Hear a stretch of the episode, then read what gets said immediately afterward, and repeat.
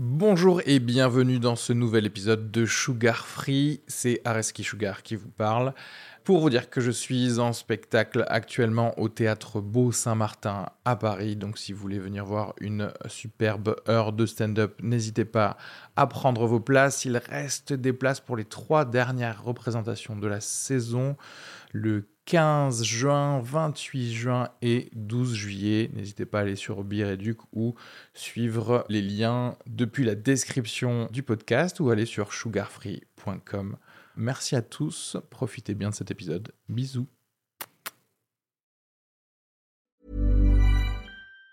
Even on a budget, quality is non-negotiable. That's why Quince is the place to score high-end essentials at 50 to 80% less than similar brands. Get your hands on buttery soft cashmere sweaters from just 60 bucks, Italian leather jackets, and so much more. And the best part about Quince, they exclusively partner with factories committed to safe, ethical, and responsible manufacturing. Elevate your style without the elevated price tag with Quince. Go to quince.com slash upgrade for free shipping and 365-day returns.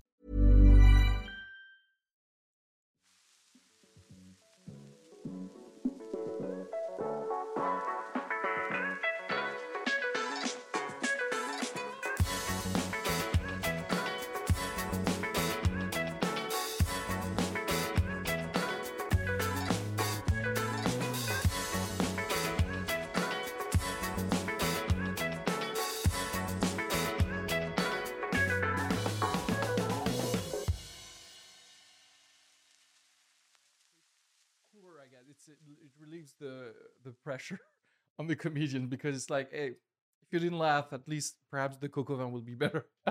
right, right. yeah, that makes sense.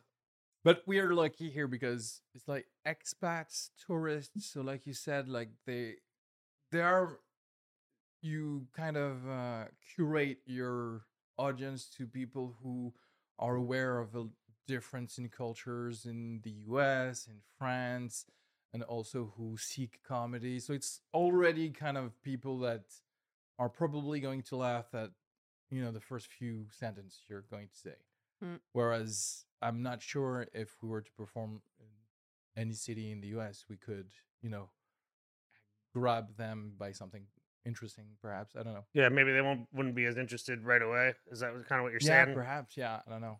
Yeah, I don't know. I don't know. It's it's pretty interesting. I guess any like you know, especially if you're doing the open mics everywhere, you, you obviously get the the people that are kind of gravitating towards that. So Yeah. if you see other comics, like my idea, I always try to just like if I'm like if I can make the other comics laugh, I don't really care if the audience. Yeah, laughing, right. You know, like, like I want these comics to think it's funny, and that, and that to me it was more important. But it's sort of the same thing here. You know, like I feel like you know, you gotta. It's like the going to the UN when you- when you go to to one of the open mics. You know, one of Terrence's open mics or something. yeah, There's, yeah, yeah. um, but they're all there for comedy, so That's they're true. they're there to laugh. You know, it's like making terrorist jokes in front of a Syrian guy. You know, it's like I don't know. For me, it's it's a little I love scarier to do that. In the yeah, of course, of course. I think, um, but I think also I had this conversation with with British comics. It's like the jokes we can make in in France and also with the expat community is kind of like you know we're sort of playing a role. Like, oh, I'm English in France, and Mm. I can do that with the expat community because they've had that shared experience. But I can also do it with the French because they're curious about like who you are, where you come Yeah. from. They always want to know. But I- think going back to the UK. Mm. To do that, I haven't done it yet. I'm quite scared. I think it's really hard because it's such a specific humor um with like specific words Mm. vocabulary like it's very sort of like not inbred but um we're sort of No, very I- it, we're, we're like an it's a very island mentality in that I sense understand, that, yeah. that you know it has to be like really sort of local humor I'm like you. I'm, I'm kind of afraid. I actually like the second time I, I was on stage to perform comedy. I performed in English. Yeah. So basically, the first time I went on stage was in Toulouse in, uh, in France, and I had um, uh, vacations in Scotland. And the like the day after, I booked an open mic in scotland in uh, Edinburgh. And um, because I okay, because the first thing is like if I bomb in French, I'm leaving the country. and uh, you know, if I bomb in Scotland, I'm just a French guy who gives a fuck. right, right. But the first time I performed in English, I just did whatever material I had in, in French which was kind of, um, I mean, about me, but not really about where do I come from or whatever. It's just like about like diets or whatever, stuff like this. So it, I mean, kind of worked. I mean, I guess for someone who performed for the first time. But since then, um, you kind of create your comedy with the audience. And like you said, the audience here is international. It uh, it wants to know where you're from, etc., etc. To the point where in every European capital, I'm, I think I'm okay.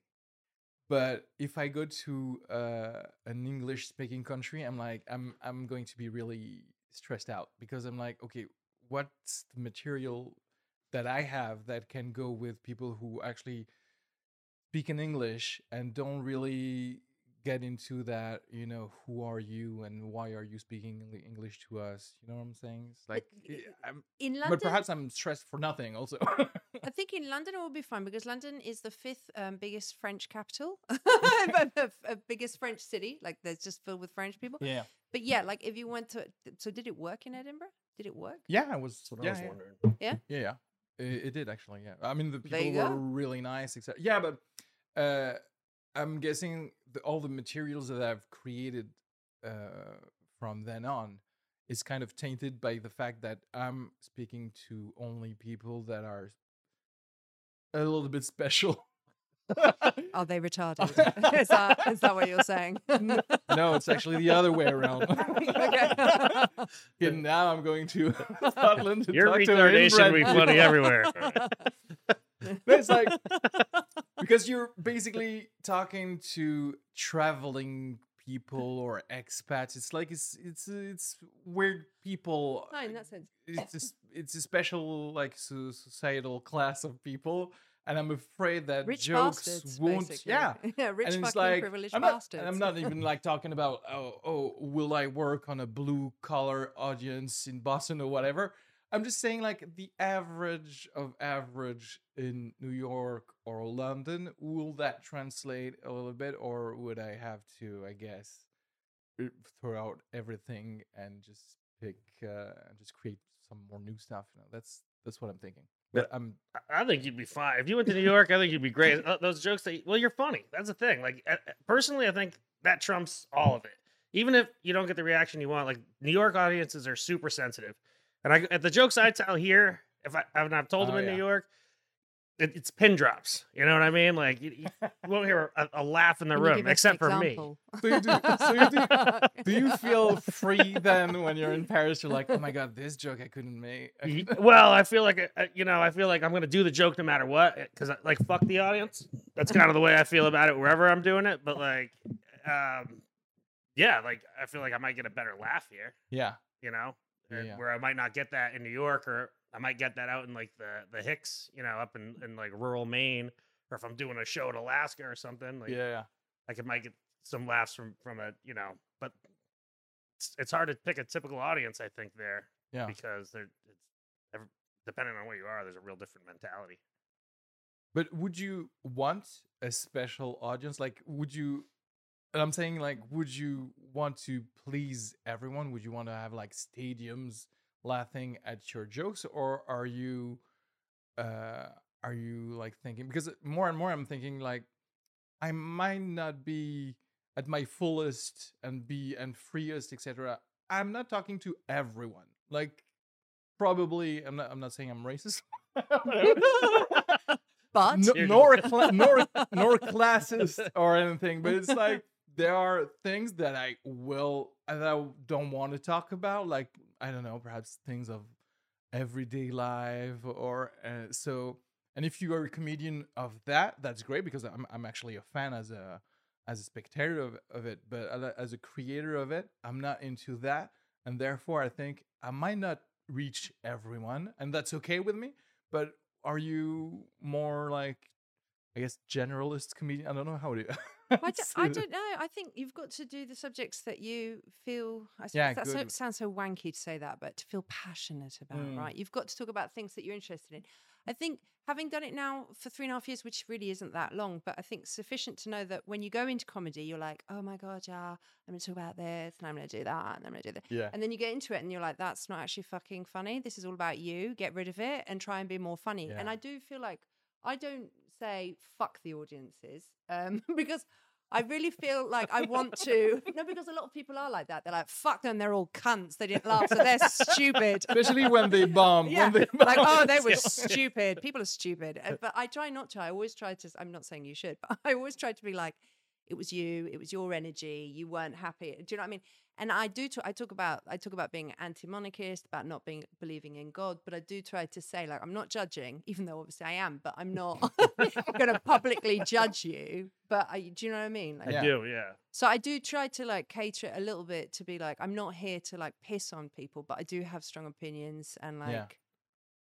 you know, but uh, but at the same time, there is that question of do I want to reveal everything? I've got so many things I could talk about. I've lived like quite an eccentric life, and sometimes I'm like, well, do I make up stuff? But because when all the real stuff is so interesting, but it's like, how much do you want to expose yourself? Because it could be used against you later on. Do you know what I mean? Do you really think so? Like I never you- know. I'm quite paranoid, but What did you do in the past? I know, but do you know what I mean? Like, So everything about MI6 when you were. Yeah, exactly. no, completely the opposite. But um, yeah, but I- that's interesting, yeah, because sometimes uh, just being a stand-up comedian is just uh, removing the bullshit out, out of yourself. It's Yeah. like, okay, so I've been doing this bit or whatever for a few months, and it's like, that's not really me. That's not what I want to say about this. But sometimes just because it works, you Mm. kept it, Mm, and you're like, oh my god, I'm just because you- you choose to be an artist to actually just feel more free, and then you you build your own prison with some stuff, and you're like, why am I doing this? Nobody actually asked me to do this, so it's weird. That's true. Oh yeah, it can be confining. Like once once you start building a set, and you're getting jokes or getting laughs out of a certain joke Yeah. that you know is mm-hmm. gonna work, and you're like, "Fuck, I hate that joke. Tired of that joke." You know, it's not what I not what I wanted to really convey. On Yeah, stage, exactly. and- Huh, yeah. How do you, when did you think you were going to be uh, you were going to do stand up comedy on the regular? Because you you were an audio engineer.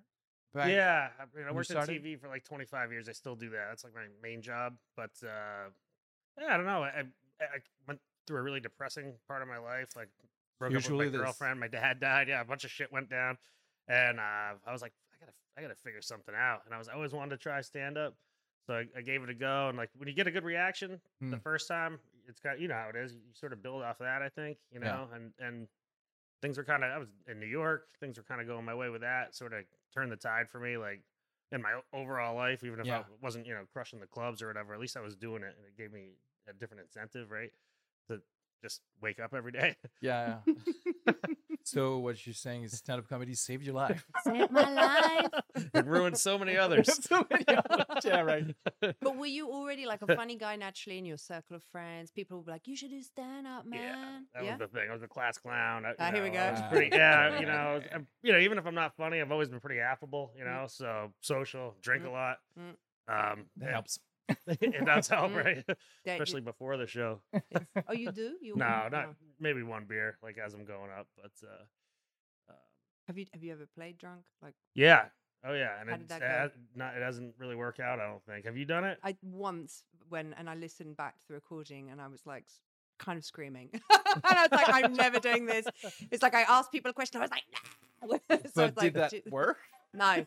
so it's like never again. Yeah.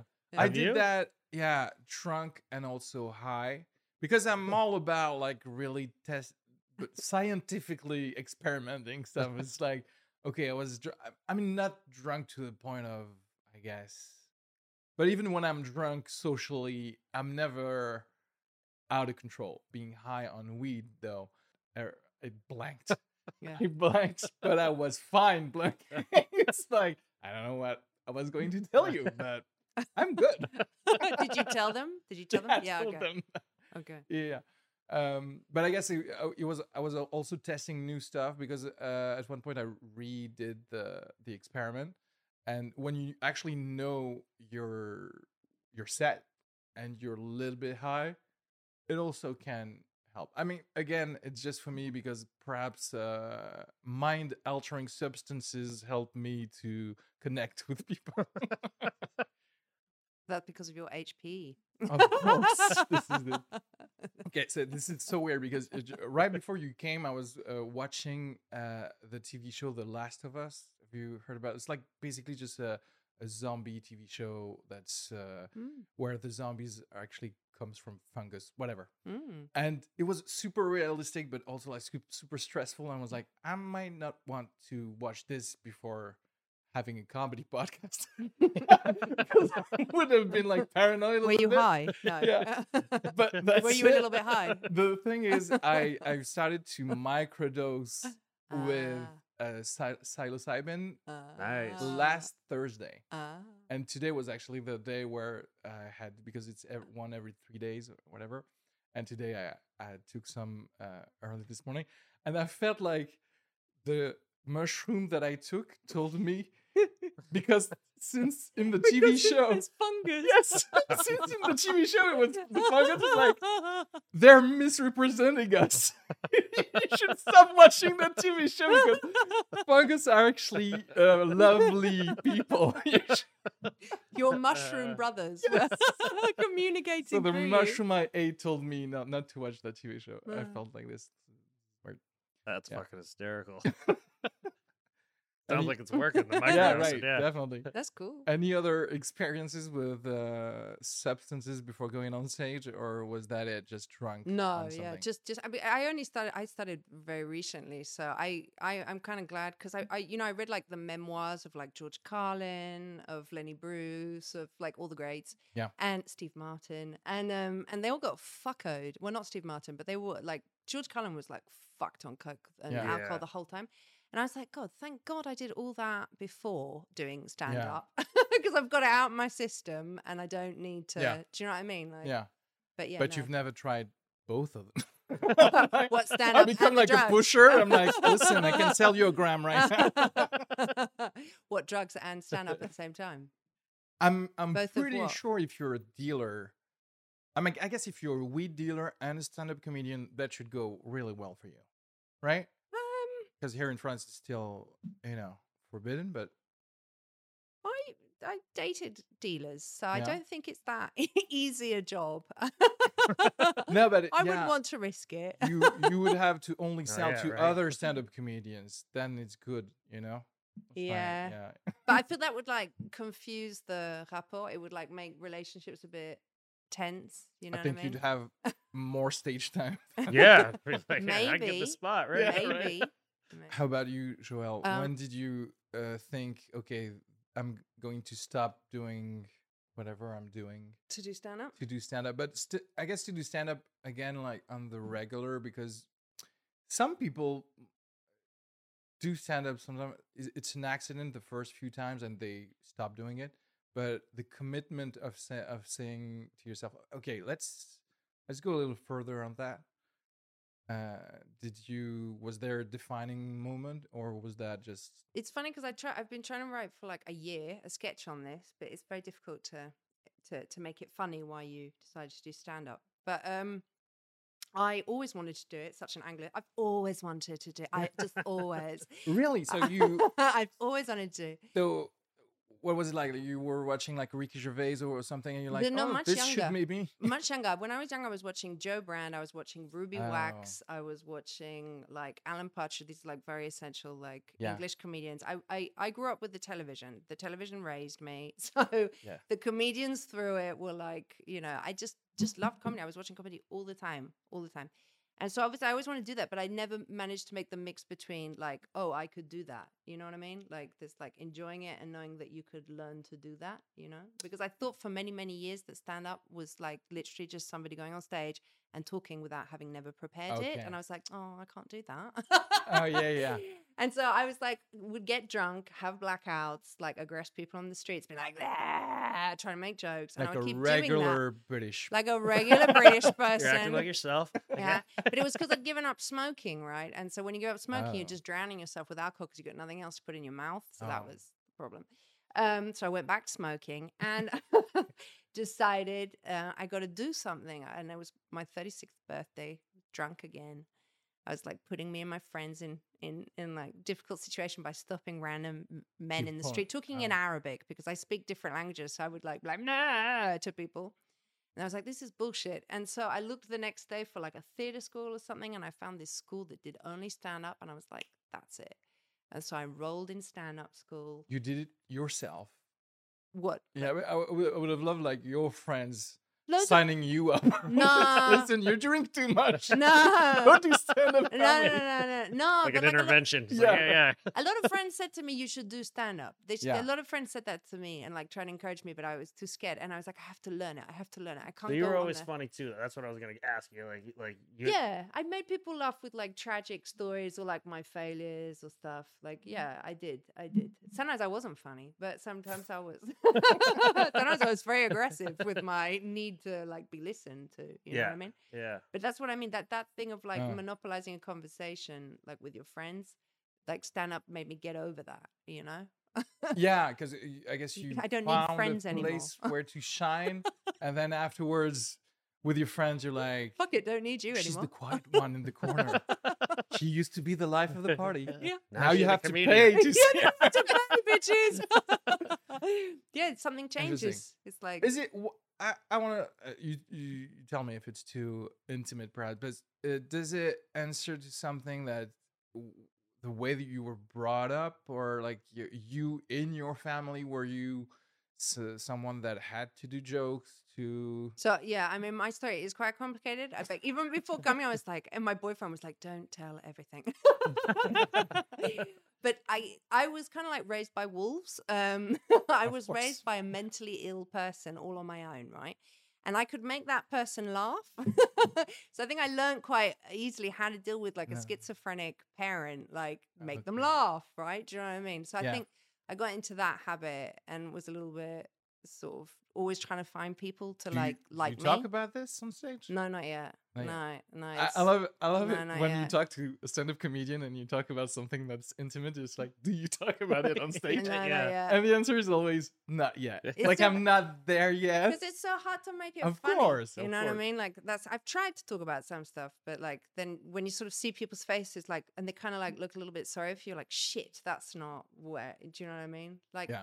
I think you have to like settle this everything with your shrink, and then two years later you would want to joke about it, yeah, and then it will come up naturally, and you're Yeah. like, you know what? It's actually funny. yeah, yeah. I think you, yeah, you got to digest it. Yeah. I think that's the that's that's the thing. But yeah, I no, I definitely have always used humor as a way to sort of like get people to like me. yeah, that's what I or was uh, listen getting to me. Yeah, or and especially and especially moving to another country where you don't speak the language, you got to fucking mimic all the time, like whoo, hoo, hoo, because otherwise people don't understand you, and you're trying to make them like you. Do you know what I mean? yeah. Yeah. So, yeah. Yeah, it's kind of interesting. Huh? I, eh, I mean, I, I don't know. I feel like maybe a lot of comics kind of start that same way. You know. Yeah. I remember hearing Denis Leary do an interview though, and I remember him talking about stand-up comedy, and I always thought it was funny. My friends always thought it was funny. Blah blah blah. And he's like, "Well, you get on stage and do it, and tell me how fucking easy it is." And I remember that. I think that was the first time I felt like it- this guy kind of threw down a, the challenge. You know. And I was Oh. like, "Geez, how do you do this? How do you craft a, a set?"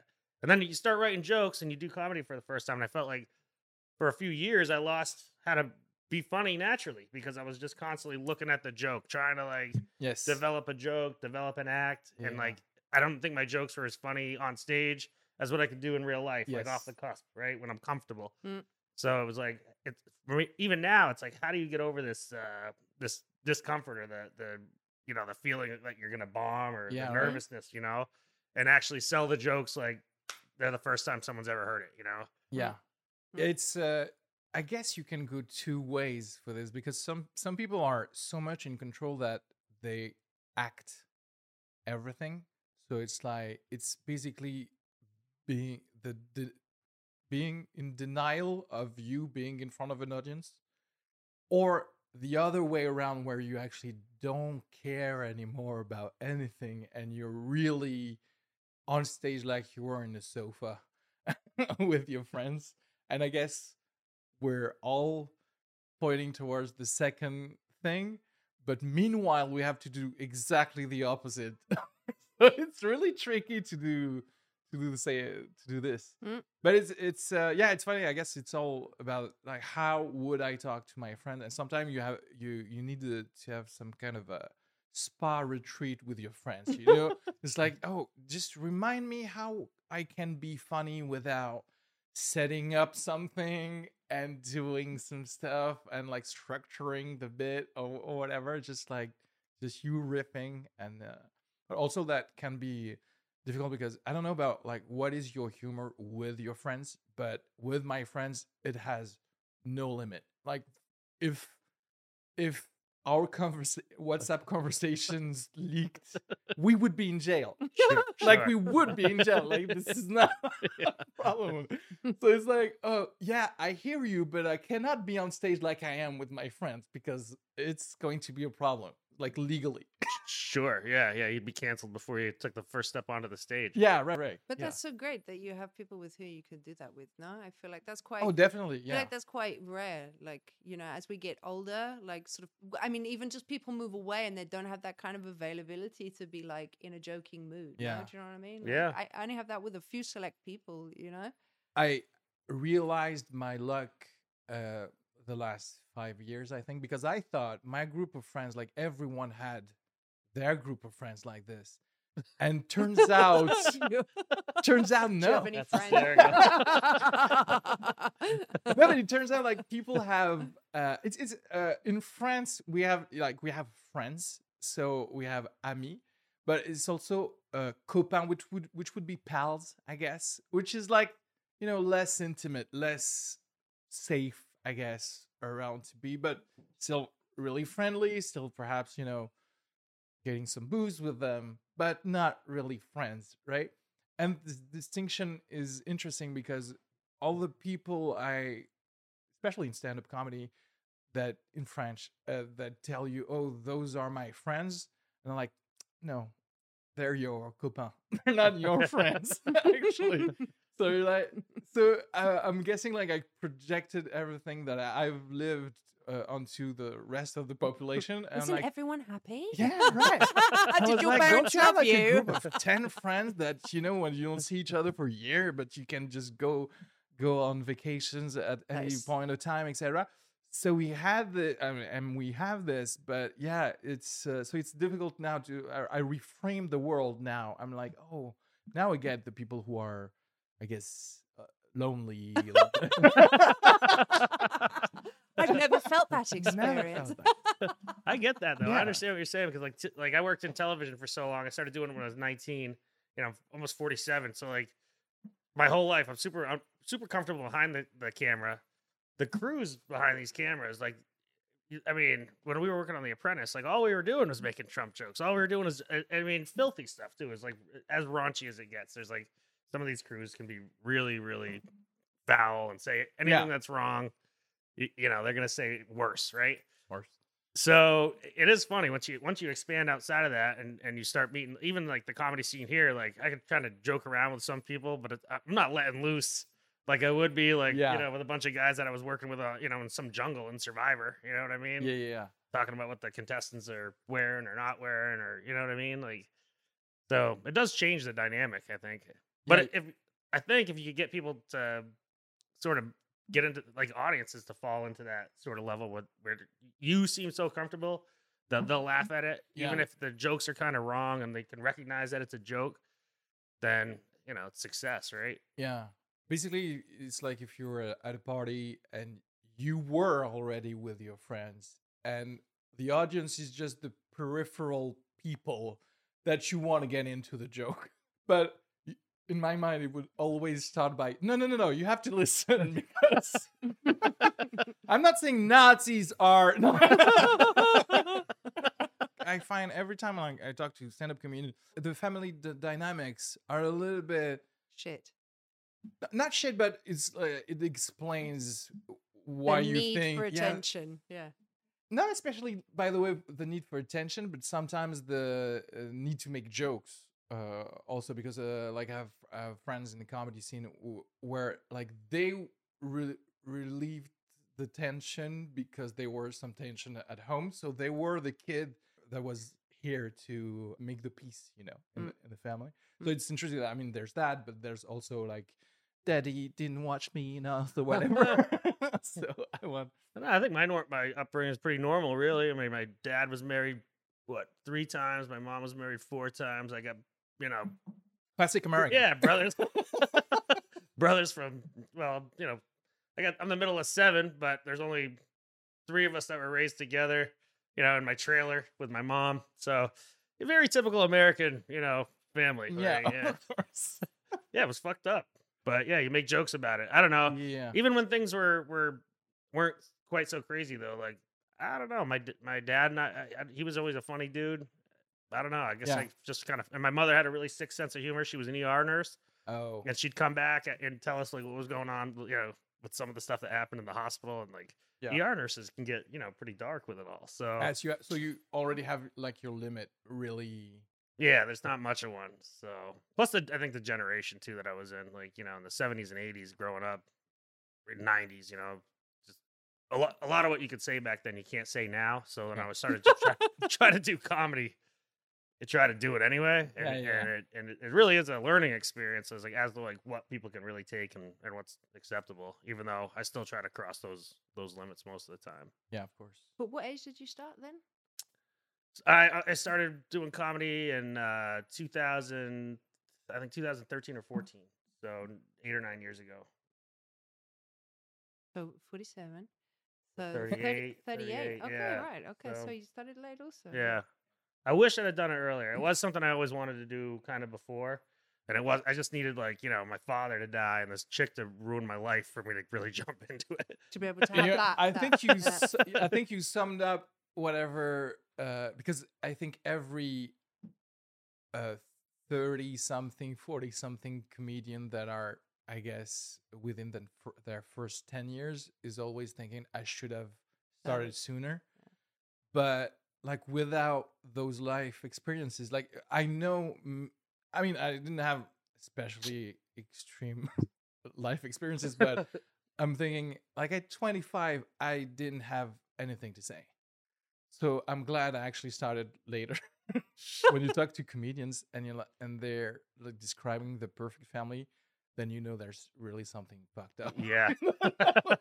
it's just like, well, that that doesn't add up. yeah So, like this guy's not only a comedian but maybe a serial killer there's gonna be a fucking real problem there yeah, exactly. But I don't know anyone that has. I mean, like, I don't know anyone that has Yeah. a really happy That's family true. without any fucked up dynamics. I don't know. yeah. Do you? I mean, I don't know. uh all those things about families like to me even 5 years ago I would have said oh this is not uh this is too cliche. Like even in movies like okay so people have problems with their parents.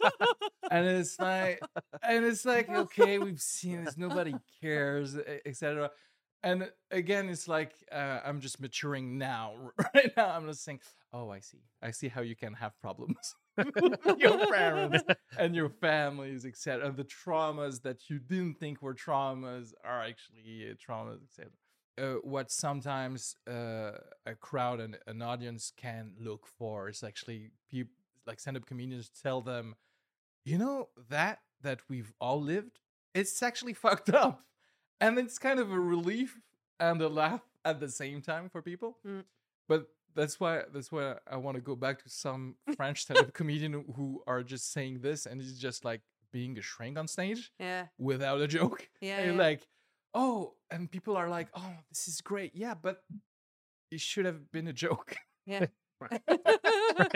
kind of kind of missing the art form yes Uh, Uh, it's, yeah it becomes uh, like a tedx or whatever but But more and more now in France, but this is what I what we were saying earlier. Like I feel like as the orality of like me, me, me, me, me is opening up more and more in Mm. France, I feel like this whole like telling your life story and stuff. And sometimes it's so banal. like Yeah. there's stuff on Netflix for sure, like specials with people like talking about their parents and like their parents' dynamics. And it's like, oh, I'm so sorry your parents loved you. like, Right, I'm so sorry you had a home with two parents. that must have been really hard for you.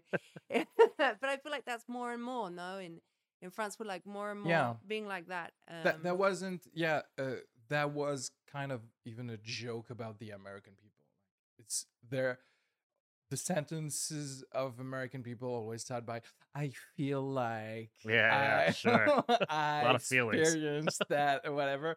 And in france if you start a sentence like this you're dismissed. Like just shut up. We got stuff to do. We don't have time for your feelings about things. But it's interesting because I always thought like, and then that's kind of like superiority on my behalf. I was like, you have to have like had a really fucked up childhood to be good in comedy. I always thought that, and that's like very mean if you haven't, right? but I thought it like went hand in hand. For me, it was like obvious. But then you look at people like Iliza Shlesinger or Nikki Glazer, like they bring their parents into their shows all the time. They're like Mm. doing documents. So they've obviously like got very nice, and th- these are like fucking brilliant comedians. Do you know what I mean? So obviously it's not true. you don't have to have had a fucked up life, but I thought you did. But um, I mean, I guess, you know, everyone has their kind of traumas, even though, like, it can be like internal traumas or whatever. It's like uh, how, how they said already, it's like, oh, someone asked for a blue Porsche and they got a red Porsche. and, and that's their trauma. Yeah. And it's like, you cannot say it's not a trauma for them. yeah, So I guess you on the Yeah. outside would be, would be, oh no, he has a, a nice childhood, but for him or her or whatever. So, it was like really hard. yeah. but that's but can I just say that's something like I had a conversation the other day um with like some like student actors and this one guy he he's like 30 years old he's still living with his parents um he he he gets government money and he's doing his acting school and he's like I don't see the point of moving out like if I'm not in a couple like I have everything I need and I'm like this is That's so France. fucking French and the other guy who was on the table get extra spot. the other guy who was on the I'll other team, move was in. like, "You're so lucky because my mother kicked me out at 25, um, but luckily I negotiated that she let me time before I bought my apartment." I was like, "You got kicked out to buy an apartment? That's insane." Do you know what I mean? Like they are so helped in this country. Like you're allowed to stay for Yeah. such a long time but with your parents. also i want to say usually in france anything that has to do with the arts it's always going to be people with privilege like i mean i guess Sure. perhaps it's going to be the same thing perhaps in the us but or everywhere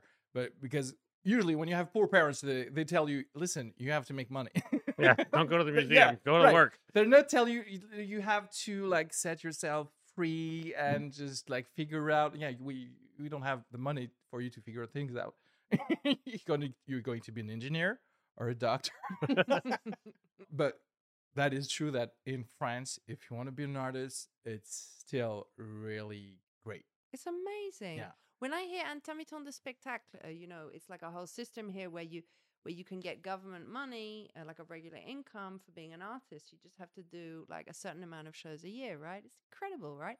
And you get a Incredible, yeah. minimum salary. And like when I hear them complaining, like with childcare and yeah. this, I'm like, can you imagine like in the UK where artists have to like do all that plus work? yeah plus uh, another job yeah yeah Yeah. So we are very lucky in France. We really are. True. Vive la France. Yeah, they're not they're not really helping any of that shit out. I don't think in the states. I mean, I guess maybe if you win some sort of scholarship to school or something, like that's probably the only way you could do something like Yeah, that. you got to but pay for I- fucking everything. You For gotta- everything, you, gotta, you gotta, know? Or to promote everything, you got to pay for everything. and that's why there's a million. You know, I say kids now, but all these people that are living till they're 35 with their parents too. You know what I mean? Like like to, Yeah, to right. try to just because of the economic system is like such garbage over there. yeah right You know? because their parents could like buy a house for like I don't know two two thousand dollars, and now you're gonna save for thirty, and just, you're gonna buy like a studio apartment. Yeah, I mean that seemed like it would be torture to me. I was I couldn't wait to leave. I left at 17. I never looked back. You know, I mean I'm homeless. I live in my fucking jeep, but still, it's better than living with my mom. You know? Yeah. So How did you get into like because you were 19 when you started to do jobs with uh, for the TV? they did a TV show in my home state, and I was home working at a, a construction job um, in between semesters at school. Yeah. And my buddy that I went to college with, uh, he's like, "Hey man, they got a opening at this thing." It was like a, I don't know if you guys know the show The Real World. Of course. they did a Disney version of that for kids at summer camp, and they called it Bug Juice. And like I'd spent a lot of time outdoors, like hiking and and that sort of thing. So they're like, "Could you come do this?" And basically, like you know, I was like their Sherpa. I would hike shit up the mountains for them, set up the tents, give the batteries and tapes to all the camera guys, and Okay. kind of broke into the TV world that way. It just happened to be at the beginning of the whole reality TV. Boom. Yeah. Yeah. And then like, you know, I didn't even finish college and like, you know, my friends from that show were going to work on shows like Survivor and and stuff like that. So I just kind of rode that wave um for a long time and I think in a, a weird way, as fun as it was and I got an awesome sort of like uh you know, education out of that because I got to travel all over the world and I was making like crazy good money for a broke kid from a trailer park, you know what I mean? Yeah. um it it, it kind of did maybe take me away from like doing what i i would have maybe like like comedy i think maybe i would have got into it a little bit earlier had i not had like a like a kind of awesome job already you know Yeah, if and you'd then had like a home where your parents would like, what would you like to do, honey? but seriously, like, do you know what I mean? Like, if there was that kind of space, would you Yeah. would you like to go to theatre school? yeah yeah you know We can maybe help you. so it was just yeah it's weird how it all kind of shook out but Yeah. so whatever got into it late but i'm glad i'm doing it even uh because i feel like at least i'm trying to even if i'm unsuccessful and i don't, and i can more you know make audiences cringe more than laugh like uh at least like i'm you're up there doing time. it yeah so Yeah, far i'm making right. myself laugh or like one comic in the back of the room i'm like ah that works but at least you tried. Like for me, that was the most important thing. I'm not gonna die being like, oh, I wish I'd tried. yeah and and I and I think that's it. When you've been, I've been working since I was 14 years old. Like when you're working all the time, and like you're like, finally, I'm making my own money. Like I'm independent. Like that's the most important thing, right? It's like where you're gonna sleep, where you're gonna live. Like, and so so you don't like everything. At for me, acting and all that was so superficial. Like I was like, oh, only Mm. fancy people can do that, Sure. right? Because Yeah. you'd have to go to one of those like posh like acting schools, and like they're like how do you get into that world? Like when I came to Paris, I tried modeling, right? They were like, "You've got a fucking Jewish nose. Did someone break it?" Like it was horrible. Um, but I did try a little bit to get into something like that, and I was just like, "Nah, this is not working." Do you know But I you mean? you did try. Modeling, I didn't know about I mean- anything else. Yeah, but uh, it means like like you went for it though. Yeah.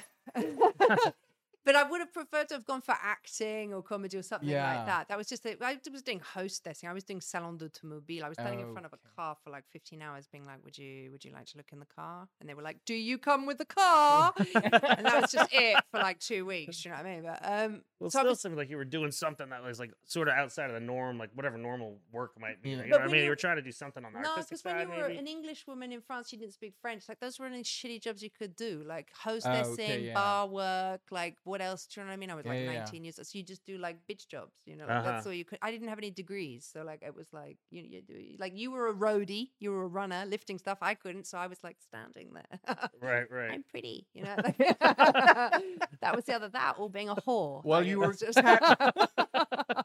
Which makes more money. Yeah, it did. It was. It is the biggest financial regret of my life. It really is. All those times I gave it away. Joel is, Joel is not like I should have started to do stand up earlier. I should have been a whore. I should have. should have just started with prostitution I would have Should have. I would have my own apartment by now. and so much material exactly.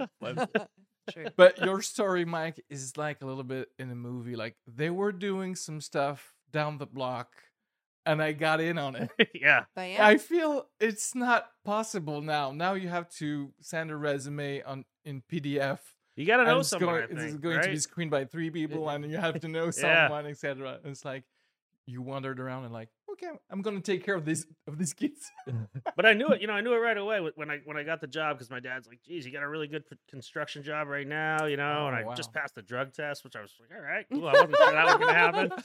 you were surprised. I was like, "All right, fuck, everything's going my way." But he's like, "I don't know, you know, you, you don't want to lose that job." I'm like, "Geez, I Mm. don't know. There might be a, this might be a different opportunity for me, Dad." You know, he's like, "Well, you could just stay here and get a truck." And I'm like, "I don't think I want to do that." So I knew I wanted, sort of like you were saying, I want I wanted to get into something different than whatever the nor- normal type of job would Yeah. be. You know, so. Yeah, uh, I'm always seeking those uh, moments in people. The moment where you said a little bit like uh, to your parents or whatever, or like the structure you had in your mind of a normal life, where you said, "I'm actually going to try something else." I'm trying to tie everything to the name of the podcast. That's sugar free. Set, set, set, set Sugar-free. Have you given up sugar? Is that why? No. Not at all. That's because that's my name. But I I, I'm actually starting to like with microdosing, and uh, earlier I went to the gym, so it's been like two, three weeks that I'm Sport and drugs. trying to. Yeah, right. Sport Yeah. and drugs, guys. It's- it's That's the way to do it. Yeah, right. My goal is to become Joe Rogan. Oh, really? Oh, and uh, good. not to need vaccines anymore. Just Yeah, drugs aren't fattening. That's one th- good thing about them, you know. Yeah. So- That's true. yeah, this podcast will be illegal soon. I don't know how is it by the way with podcasts because you know like free speech totally exists for podcasts in the US for example, but in France there's no complete free speech like you cannot promote drugs but I think if it's in the umbrella of comedy yeah, yeah, yeah, yeah. Yeah, it's a joke. it's a, it's a joke but Yeah. use my promo code yeah, the guys with like the the WhatsApp pony yeah, stickers. exactly you don't know this, but don't. during COVID, like uh, drug dealers, like it it exploded. Like it was all on WhatsApp, and so like there was like a whole Yeah. marketing thing going through WhatsApp, and they'd like.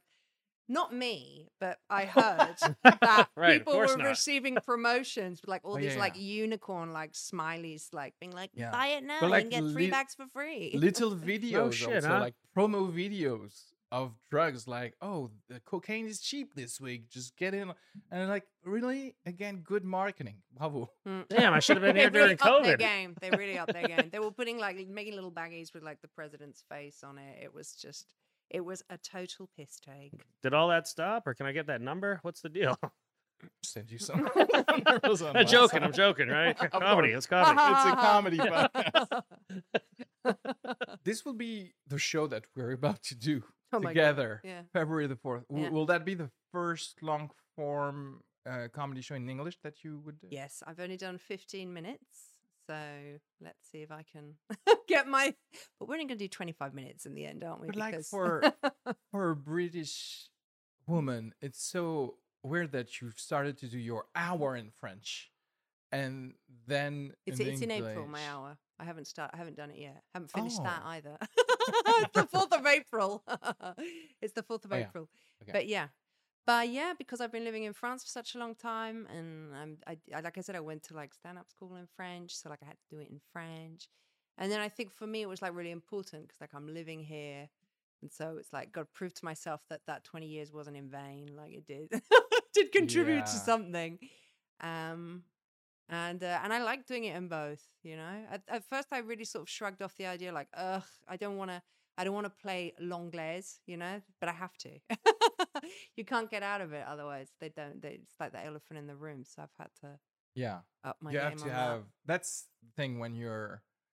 Like I could get away with it, but my first name is weird even by French standards. Mm. So like for for a long format, you're you're still going to have to spend like at least five minutes saying, okay, this is where I come from.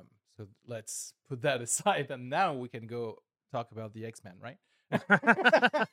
so it's an introduction, no matter what. Like people need need to You've know got who you are. You've got to Yeah. explain who you are. Yeah, I, I guess. But I guess also now I have bits about whatever where I come from, etc. So I'm going to inject it where I want, and some and usually where where I want it in a, one hour show is always later than uh, the audience wants it because I don't want them to.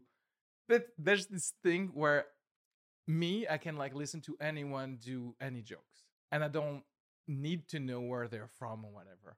If the joke is good, the joke is good. But sometimes the crowd wants to have that, you know, that uh, signal of okay, you can like laugh at that joke because that guy is whatever, etc. And I don't like it, so I don't want to tell, give them what they want.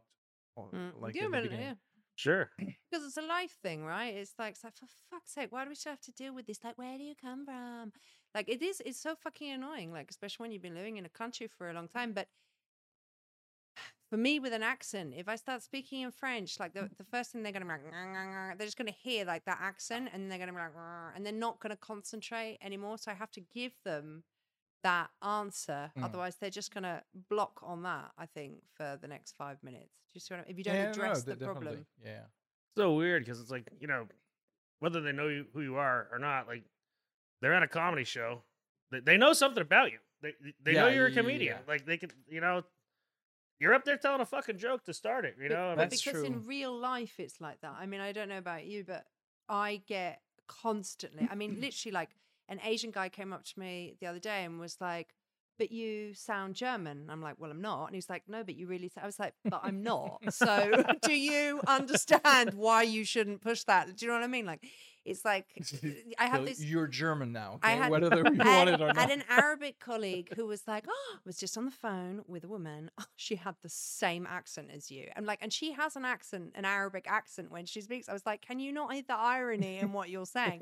Do you know? And the woman on the phone was American, right? So it was like, why? oh, so don't you confuse us. racism. All the time. It's cool. All the time. Finally, the Brits have it. but, but seriously, but but no one realizes it, and I sound so like facetious to complain about this. I went I went for a meeting once with my my colleague who was who is is is Kabyle, and and we met this French woman, and she was like, "Oh, you have." It was like a very formal meeting, and, and the French woman was like, "Oh, you have such a lovely accent. Where does it come from?" And I'm go, "I'm English." And she's like, "Oh, oh, we can't fucking stand the English with their fucking Brexit." And she lost it. And my my colleague, who's who's she was Kabyle, she was like, "Oh my god, I never thought they did this to English." Do you know what I mean? We Yeah, don't yeah, yeah. They do the same with the Germans. With the Germans, they get insults, they get called Nazis all the time. We don't realize that it's like yeah, if you're white, like it's okay yeah, to mock you. Do you know what I mean? But yeah, yeah, it's seen as like fraternity. yeah. I guess we we don't expect that white on white violence. it is white on white violence, man. Wow, they hate they hate even white people between them. Wow, that's weird. Yeah, you That's can get away with not talking about um like your accent, your name, or whatever when you're doing like ten minute bits, uh, ten minute sets, etc. But every time it's kind of long form, or every time if you're set, even if it's short set, if you are going to talk about countries, people they they want to know that they're safe to laugh before they, they Sure. laugh. Uh, the English scene it's woker than the French scene, but also since the English scene there's a lot of uh, international uh, like they come from everywhere. Usually you can get away by not saying where you're from and just get right into the joke. But when you're in front of French people, it's like, okay, if we're going to spend more than 11 minutes with you, we need to know what's what's this, what's that accent, why, like, why are you black if you're black, whatever, and like we want to know. Uh, what the hell are you doing Yeah, what's right, your story Like, that's interesting huh yeah, so it's like thought of that. five minutes less of stage time, like, or uh, at least like they, it's kind of obligatory to have your uh your set about. Your theme, who you are. Yeah, yeah, right. But even like in the UK, they still have to do that, right? Like it's like called the newcomer set. You know, it's like um, you have to say who you're fr- who you are, what what justifies you to do comedy, like Yeah. what's your singular particular. Like I, they always have to. Their first show is always a little bit like who they are. Yeah. Then they get to do the funny stuff Yeah, the next time. That's know? true. Yeah. But I feel like in the expat scene, we also we also like introduced like I was playing last night. Every single person was like, "I'm from, I'm from, I'm Yeah. from, I'm from." I noticed that here, for sure. That's the thing. Also, it's like when you see you have to do it, or even when you- you're a newcomer and you s- you've seen the other like older comedians do that, then you just like get in line, right? You're you're thinking, okay, he made fun of himself and his country or whatever, so I'm going to do the same because apparently this is what we should do. But um, yeah, I'm th- there's something I'm proud of is my first TV stand up uh, thing, gig, whatever. Uh, I I didn't say like I I didn't went into those things. Like I just like pure stand up about other things. So I'm like happy of that actually because the the second one I talked about uh, I talked I talked about it but I went like meta in those things. So it's like I just hate that the crowd needs it, so I just want to play with it, just to kind of tell Right, them to right. fuck off. Yeah, I get it. I don't know why you start hating the crowd so much. Like, This is trying to make these motherfuckers laugh. No, it's, it's because you know when I'm when I'm a, a just an audience member, I'm just like I'm sitting down and I want to have a good time, and I'm like, just tell me whatever you want Yeah. about whatever you want, and th- this will tell me who you are. Actually, this will tell me more who you are. Like what you find funny will tell me more who you are than actually you telling me who you think you are. You know. Mm. So it's like since I'm seeing life like this, I guess I am a racist because any, any people that's not thinking like me, I don't want them. I don't know. I really don't know. I mean, it depends on what you have in your real. life For me, that whole like "where you from" thing, I, I got over it by doing that Mm. sketch on my nationality. Right, Yeah, yeah. fact- it made me get over it. The fact that I got so. T- I was working in the French state, which is like so French, and they were like, "Oh, l'anglaise!" It was like all the time, just every day, like calling me the perfide Albion, which are like war expressions, like the cunning Albion. Like I just like all this shit all the so you get so tired of it and the fact that i was able to like transcend it through Yeah. comedy and like do it myself it sort of like got rid of it but i don't know it depends how you live it every day do you know what i mean like as in your professional life your private life yeah, I guess so. I mean, that's interesting. Like the, the introduction part. I mean, if it's funny, does it does it really matter? If you can get like a bunch of people laughing and they like you more, I mean, I, I can see both sides of it. I guess you know, I like the Yeah. fact that it like if you don't want to tell them who you are and the the anonymity of being up there, and it's like, look, you're at a comedy show, just laugh at the jokes. Like yeah, it's gonna be funny, or don't, whatever. But the introduction, if you can make it funny and they know a little something about you, maybe it adds to the routine later. I don't know.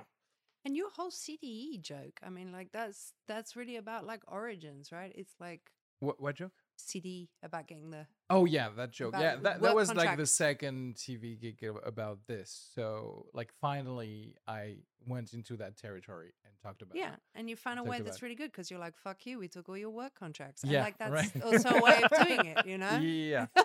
yeah but i i would still though agree about it perhaps i've i've let it uh i mean it's it's not that i again it's not that i resent it's just the uh the how you think comedy should be it's just what i want just just relax when Mm. the audience comes i Mm. just want them to relax Mm.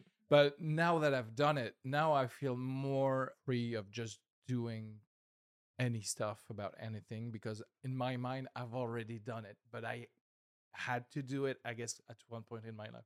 Like you said, perhaps if you have a bit that you've done at one point, Mm. you're like, it's done. Even though the rest of the crowds in the world have not seen your bit. Right, it's just right. so totally Mm. psychological. Just, you just okay. got over it Yeah, right. Mm. What what bit are you working on these days that, that you would want to crack? Well, like I said, I've been writing a lot of jokes about the French since I've been here. Yeah. So I don't know. I started really thinking about some of the old TV shows because I think the Oh. perspective at least would be different. Like I feel like if you can get a crowd to relate to something, then it's an easy way to, to make them laugh. But I also think if you can sort of tell them something that, that they don't know anything about that might have some sort of interest, like a lot of people are, are interested in the TV stuff. So just kind of tell some of these crazy stories of me and my drunk friends, you know, trying to make TV shows in a, a jungle. You know what I mean? It's like So then in Survivor, like the the contestants were uh, hungry Oh, and yeah. thirsty, but you were drunk behind the Oh my camera. God. like they were dying. yeah, like hunger. blackout drunk. Like drunk with burgers and like, oh, this Yeah. is this has to be tough for you. Like, I would not want to do what you're doing. It's Fucking hot out here. and you're like, and I'm paid more than that. Yeah, but there's a lot of that too. You know, people like to, to hear that kind of behind the scenes stuff. Yeah. So, or uh, you know, obviously, especially over here, I don't like political stuff, but you know, I haven't done The Apprentice for as long as I did. Like, everyone always wants to know about Trump and what he was like and all this shit. And it's like, it's like the most annoying thing in the world for me to talk about because I, I don't, I Is that your origin less. story? Like, I don't want to talk about it. Yeah, But but I, I get the curiosity because yeah, you were. I was going to. Yeah, But I mean, you saw him on TV. It was. I don't think there was any any. I don't think the guy changed at all. I think it was exactly. Oh, the know, same. So Yeah. it's actually more. The truth. producers would be like, "All right, he's gonna fire this person, right?" And then and then he'd do whatever he wanted. Oh. fire whoever he wanted, and then he'd come into like the tech room where everybody'd be standing around, and he'd look at us all and he'd say, "I had to do it, right?" And you just don't argue with the guy. You're like, "Yeah, boss." Everybody called him boss, and like, "Yeah, boss." That's yeah, you had to do it. And then you all got on your knees and opened your mouths. No. Yeah, I just would move. Yeah, I would like when that part came, I'd be like, "All right, all right, guys, your turn." I said, "Yeah, boss." I'm getting out of here. Mike actually became the stand-up comedy secretary of state. Yeah, I was hoping for a cabinet position or something. like- But why don't you? Can I ask? w- w- Maybe you don't want to. Why don't you like doing politics? I Ah. always wonder why when people say that. Is that because you're really far right? No, no, I think I'm because I'm right in the middle, and I, I think there's just so much like uh, polarity with people right Yeah. now. It, it's just, and it's just not something I'm super interested in. You know, I'd rather talk about drugs and and sports and yeah, you know things Yeah, that yeah. that's what I like. You know, it's funny because uh, French politics has always been um, kind of a game where if, if you went uh, into it, you had to be full into it because it's, you have so many political parties, etc. So you, you have to know the names. You have to. It's kind of tricky, but for U.S. politics, it's like it's just two sides. yeah, So you can just do like a joke on on one side, a joke on the other side. well, it does it does make it tough. It's sort of like that same thing we were talking about earlier. Like the, the cities tend to like really love the the left wing Uh, side of yeah, of things, and, and the woods are really Yeah. into the right wing side of things. So if you go up there and tell your jokes, you know, Yeah, one or the other, you're, you're gonna get a, a complete opposite reaction. But I think it's kind of coming now uh, into France, like the polarity, the polarization of uh, of politics, because sometimes you, you do the same joke, but you're not in the right city or you're not in the right neighborhood. Even in Paris, like in Paris, south of Paris, when you're uh, close to like really rich neighborhoods, like if you do a joke about the cops, not gonna laugh. and when you're in Barbès, you do a joke about the cops and you're killing it. and you're like, woo. Mm. And it's so funny. It's like you want to give yourself some credits or like, listen, guys, it's actually a good joke. So, so you're being stubborn laugh. by not laughing about it. yeah. Yeah. No, I I played mm. once in front of like a bunch of like men who were over 60 and white with like very attractive young women like in a fancy bar and like that that did not go well i just i and i but i also but that was also weird i think it was my energy also because i went in there and be like god they're so bourgeois i don't i don't know if i want to Oh, do this Yeah, yeah. and i think i projected it and it didn't go very well uh Yeah. because i don't know and that's at yeah, that sometimes point i was like own projection can fuck you up a bit. yeah and i and i just thought about it i was like jesus you gotta make jokes for everyone Yeah. you do like as some someone said to me once like careful because you don't want like right-wing people in your in your shows i was like why not if they pay Yeah, right, would i not exactly. Yeah, why would yeah. i You're not taking want- their money.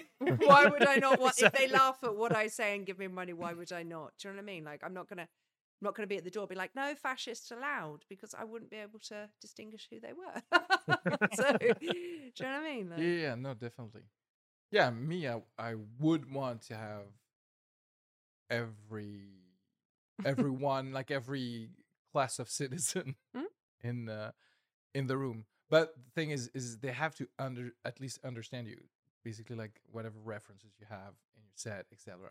So it's about also culture Mm. because uh, I just realized when I'm too much into the the English stand up scene, I'm I'm actually weirdly more relaxed on whatever I'm bringing up on stage because I have an American culture, like uh, Mm. TV shows and movies. I just have that culture, so I might even like talk about I don't know Tom Brady, just but just to have like a, a tag in a in a in a, joke, things that I cannot, uh, not not that I can't do this in France. It's just that I cannot bring those references in my French stand up. Oh, sure. So I have to think about okay, what would translate, Mm. and sometimes it just doesn't.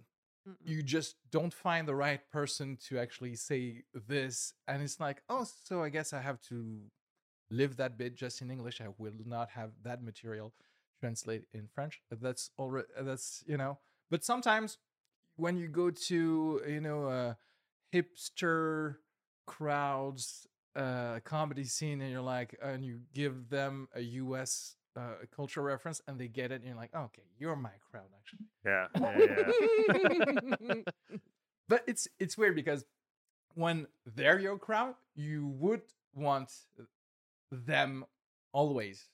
You know what I'm saying? It's like, oh, they get me totally, and they will get whatever joke I'm going to make.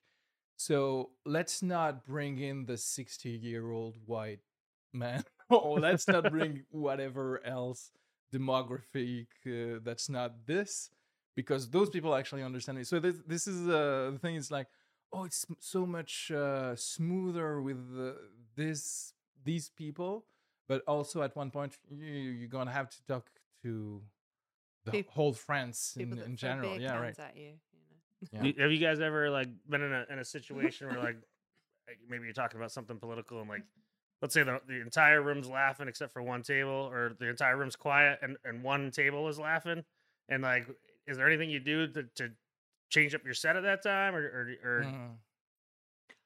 I don't know if I'm even at that stage, to be honest, because um, I've never, I've, it's happened to me. I'm not going to say who, but it's happened to me that I was in the public, and that the comedian asked why I wasn't laughing, and I felt like no one was laughing in the crowd, but I was singled out. and then I was asked afterwards, "Why didn't you laugh at my jokes?" And I was like, "Well, because like you know everything's like I feel like I'm Wait, a comedian Yeah, asked yeah. you, you being a comedian by then? No, I was just in the public. I was already doing stand up, but they didn't know They me, didn't know. right? And so they asked me in the middle of a show, why aren't you laughing? And I was like, I feel like no one is laughing. Why are you doing this to me? and then came up and asked me afterwards. So like I don't have that kind of audacity to like I mean, sometimes I'll I, I'll say something like, "Oh, I just got my nationality." They start clapping, so I'll make a joke, being like, "Ah, this guy didn't clap," but I can understand. I'm I'm also exhausted by myself. You know what I mean? Like so tired. yeah, but you have like a fake But, inter- interaction. but that's I would- always, but yeah. but I- the guy who said this is like shooting yourself in the foot. It's like, why aren't aren't you laughing? Because obviously it was not funny. But, some- I'm but trying to blend in. but some people but some people are so sure of themselves do you know what i mean? That like for them This- maybe it's yeah. like oh how could you like what what the fuck's wrong with yeah, you right? How dare you not laugh But- but if people don't laugh or whatever like i wouldn't be like why aren't do you know what i mean? Like Right. i don't have i just sort of be like oh well and then that's i mean i'm used to shame. I don't know about you like with the Mm. blackouts how you know bad childhood I think so yeah I'm so used to like being poor. I'm so used to shame and being I would love like humiliated. to see in your face. like, I don't know about you, used to but shame, I'm guessing you're something about this. like I don't like I don't you know I don't cry with shame. I'm just like used to it. So it's Yeah. like oh well I. I wear it failed like a badge of honor. The only thing I'm proud of is my shame. Yeah, I go home and lapidate myself. You know what I mean? I don't. I Yeah. don't blame. I don't like to be that cunt that says, you know, the audience wasn't good tonight. Yeah, I yeah, just yeah, don't of want to be like that.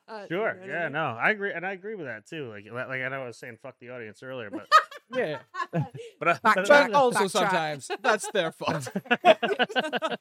but no, I Yeah. hear you. I think now I've been in those situations. Um, n- uh, now I'm just a better reader of crowds. So now I just pay. I've always paid attention, even when it was just the MC and perhaps like the first uh, comedians. So it's like I'm watching them and I'm figuring out what's the vibe. So then I'll know to spend more time with those jokes than those jokes. But uh, usually I can test the waters a little bit at the beginning. Um, like last time I was um, at the in a French show, I had the vibe that it was going to be really woke. Okay. So I had some jokes and some new material that you know, I, and I'm like I'm I'm always I think liked by the woke people, but when you're uh, sorting out bits or whatever, you you can never know with those crowds because at one point they're, they're they'll be like, and they're more likely to actually not like whatever you're doing after you kind of trespassed sure, yeah, sure. thing. So I was kind of stressed uh, a little bit, but I've listened to the first comedians and I taste, tested the waters with some jokes, a little, a little bit like to warm the the waters with them, and then uh, then we go back to I guess the thing about like n- not saying, I guess saying that you're safe for them, and then afterwards you can go perhaps uh, further the that you would have gone if you didn't tell them I'm actually safe. I feel like we don't really understand what work means in France. I feel like often we take these like American concepts and we just adopt them very quickly without having necessarily like the, Exactly. the, the reading behind it or like knowing like history, just basic history. Yeah, and I feel like a lot of people talk about stuff on stage without having done that research and it Oh, sort of comes out. talking about it on stage, that, that's another. Yeah, yeah, yeah. It's the same thing because like the way they perceive your jokes or whatever, like the the grille de lecture. How do you say that? Like the like how do you say that in English? Like the the the You're the one who's British. yeah, I don't know, but I but like their points of reference, like I, I for me, there's like sometimes like this big mishmash of like information, and no one is a specialist but pretends to be, and Yeah, it makes it's- me feel uncomfortable even talking with them because I'm like, I Yeah. cannot, I'm not. Yeah. gonna- in France, we journalists have like copied the woke academics in the US. So we don't have actually the real colleges that created any like political stance on being like more open and uh, talking about discriminatory things in the Yeah. system, etc. We just like wanted, okay, oh, Beyonce said that, so I guess we should say that. It's, it's, it's shit like that Sure. makes me really angry. Do you Yeah. see what I mean? Because it's like I'm sure no one knows about the the, the the the the Civil War in the United States. I'm sure no one knows about like that that entire like you know Black history. I'm sure a lot of them don't really know about the whole you know Reconstruction period. I, Yeah. I I'm sure they don't actually know, but yet there's like Yeah. this sort of and like that and that's position everything translate neither because it's like here uh like france had colonies so people are i mean What uh, we there, haven't there let go were there there was we I mean, yeah, right. of, i mean everything is not translatable ba- basically from the Mm. uh, political standpoint Mm. and even a history standpoint so there are problems in france but no one is actually like talking about those problems for france Mm. and they're just using again Yeah, the yeah. American grid to to think about Yeah. the problems. It's like yeah, but it's just like they gave money to their colleges for having sociological studies there, but we didn't do that here. But Yeah, yeah. Yeah it's like how we treat refugees in this country it's like how we treat like young people in the in the in the suburbs do you know what i mean like but then like we're like Yeah. really like strong about a particular opinion about something that's not even happening in this country do you know what i mean like Yeah, there's- i feel like there's a lot of contradiction i could talk about this for hours but i would never try to do comedy with it because i avoid all of these subjects because Oh, I wouldn't I, I wouldn't make fun of it. I wouldn't make fun of what is so um sensitive for people right now and, and people are like trying to like identify themselves and find themselves and I wouldn't I wouldn't even go there. mm. Do you know what I mean? Like I might joke about it with my boyfriend at home. But, I wouldn't go on stage and do it because it's not I, I want to be more like uh, you know Oh. federate federate I can't fucking say it. yeah, You know, I want to bring people together on a subject. I don't want to I don't want to make I don't want to make, you know, because I have I actually have a joke about like there's an expression like uh, here like oh here's the comedian who federates people and I said I'm the comedian who divides people. yeah. Yeah. Because I want actually for people to have a discussion between themselves and say, I actually disagreed with them. yeah, yeah. Uh, because yeah, yeah, I, I and I'm guessing again, it's because I'm I'm Algerian, etc. That I allow myself, but also I'm interested in doing that. Hmm? Because probably if I were born here, I wouldn't give a fuck. I think, and I would probably yeah.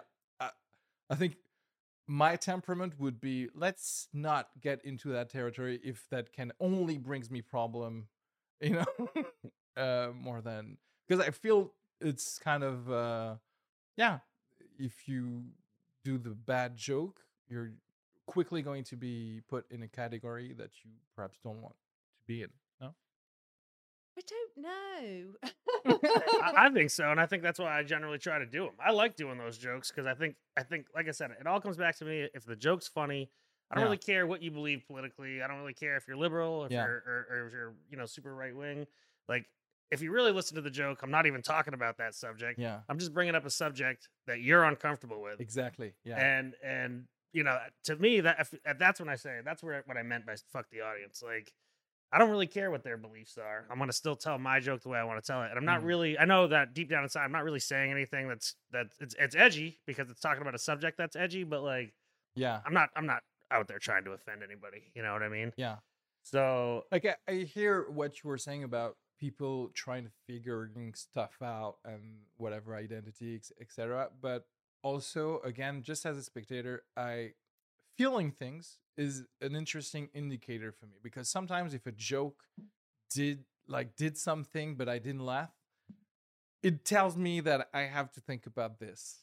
And I'm I'm like, okay, why didn't I laugh at that? Because that was again like the structure of a joke you cannot deny. It's, it was funny, but I didn't laugh. So what's the problem with me towards this subject more than Mm.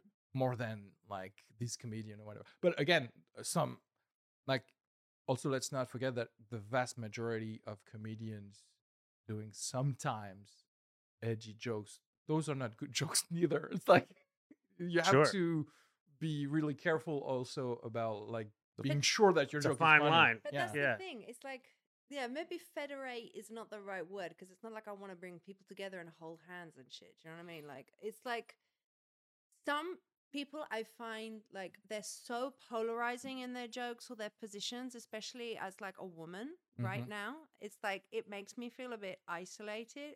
I don't really know what Oh, I'm yeah. ready to say yet. But oh I yeah think at some point I will have to stand and be like, this is what I think. But for the moment, I'm a little bit like, mm, because I don't know. I don't know. It Happened to me once. A woman came up to me at the end of a show and she was like, oh, I want to take a photo with you. And I was like, oh, wow, that's so nice. And then she was like, but it's because you were the only woman playing and I'm a feminist. And I was like, oh, Mm. so you didn't think I was funny? Or Yeah, I didn't yeah, tell yeah. her that, but I was like, yeah sorry and then she was like she was like telling me about it and she was just like bitching about men and saying like she doesn't want to help any man she only wants to help women because she fucking hates men and then i looked at her boyfriend and then she was like oh no not him because he yeah is deconstructed now i'm just going to say for He's me the chosen one. deconstruction deconstruction is a word that comes from heidegger who was like a, a, a nazi philosopher and it really i don't understand why in france we are using the word deconstructed all the time uh, as if it was like a woke concept when it comes from Nazism. And so that's for me is this confusion that we have today about things. We just kind of use words and concepts and we don't really know where they come from. And so for me, it's so confusing out there for people that I don't even know if I'm ready to touch it. You know? That's that's, Yeah, what. I'm saying because I need to figure out what is my position really without you know you know what I mean. especially if your your humor is also being strong minded about stuff Hmm? and you're just not strong minded enough on those topics Oh, I am. Oh, you are? I am. But I Oh. just don't know if I'm ready to make a lot of enemies yet. You know what I mean? Oh, That's so my you- point. you- like, so again so that means that you're sure you're going to make enemies if you speak your mind because do you not things? find sometimes that like it's so it's so like cliquey like everyone's sort of like oh we all have the same opinion. I mean i'm talking about younger generations I mean, Yeah. uh, but do you not find that sometimes? It's kind of like everyone like one person says a word and was like yeah. No? You don't find it's a little no definitely. I mean i don't do talk find to, it- i do not talk to young people but yeah.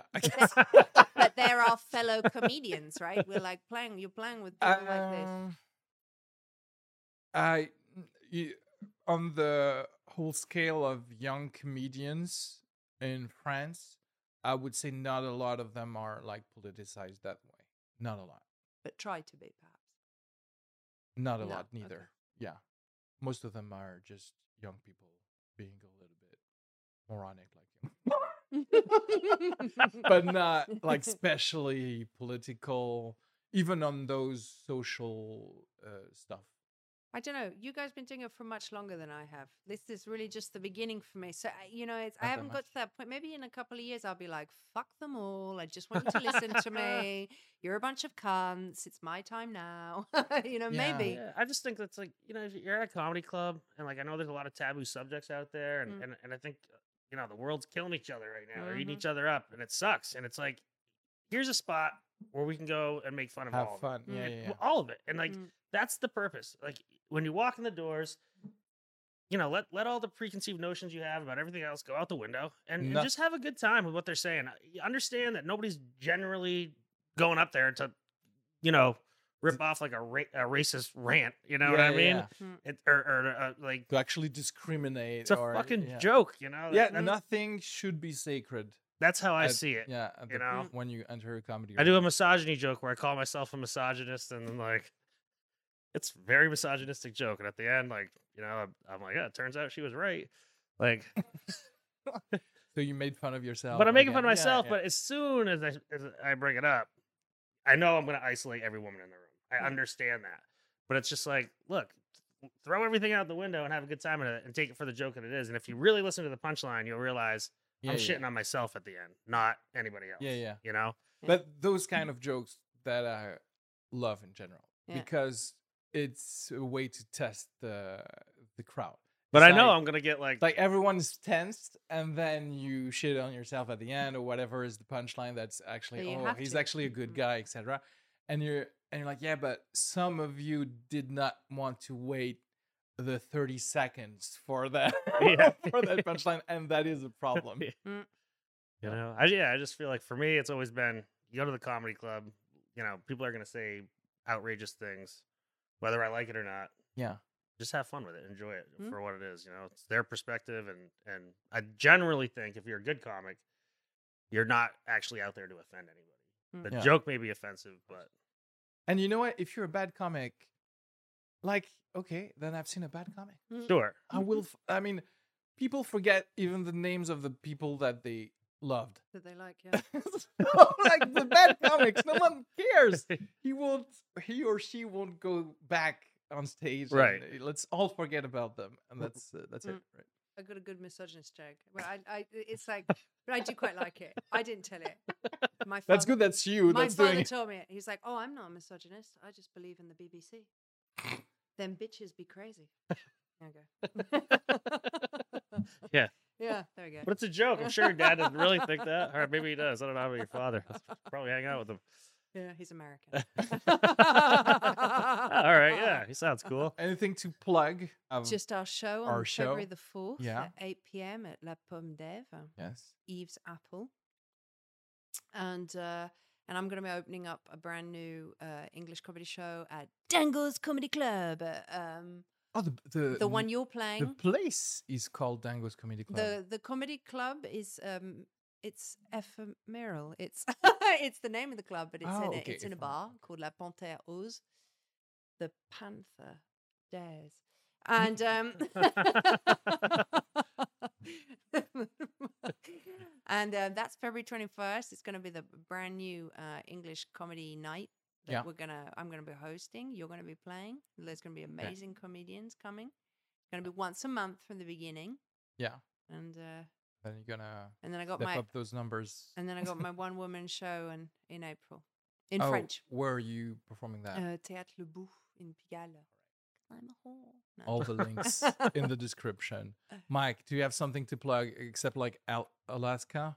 Yeah, yeah. And I mean, not a lot. Got a few little shows this weekend, which will be fun. I had a blast though in France. I can't wait to come back. I'm gonna see if I can start getting National Geographic to fly me directly from here and spend a lot more time here. I like Yeah. seeing her. You should like pitch them a show about the catacombs or whatever the fuck, you know, just to be in Paris. Comedy in the catacombs. Yeah. Come on. I've actually done that. Have you really? Yeah, it's totally forbidden. We went through the, through the sewers like you know Ninja Turtles, and then we went into that big room where just people wearing uh, sportswear were listening to some Skrillex, whatever, and they paused on the Skrillex, and we did the comedy show. They were great, actually. I was gonna say, how was the crowd? Dead? they- we had some uh, some skulls over there, but yeah, we killed.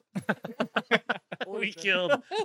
Uh, well, thank you guys. Thank Yeah, you. thank you. It was Thanks so fun. much for inviting me. Nice chatting. So now we all know about your traumas. and uh, Will you, will you, will cut the bad bits out? yeah, of course, of course.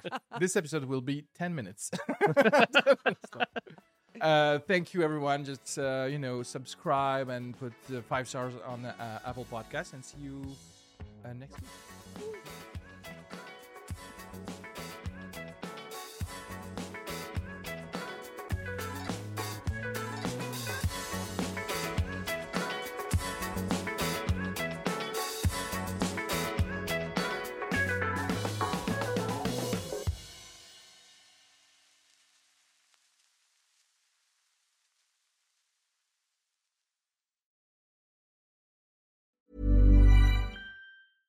When it comes to your finances, you think you've done it all. You've saved, you've researched, and you've invested all that you can.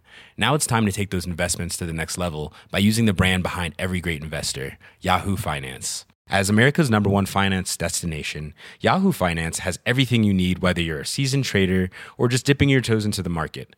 Join the millions of investors who trust Yahoo Finance to guide them on their financial journey.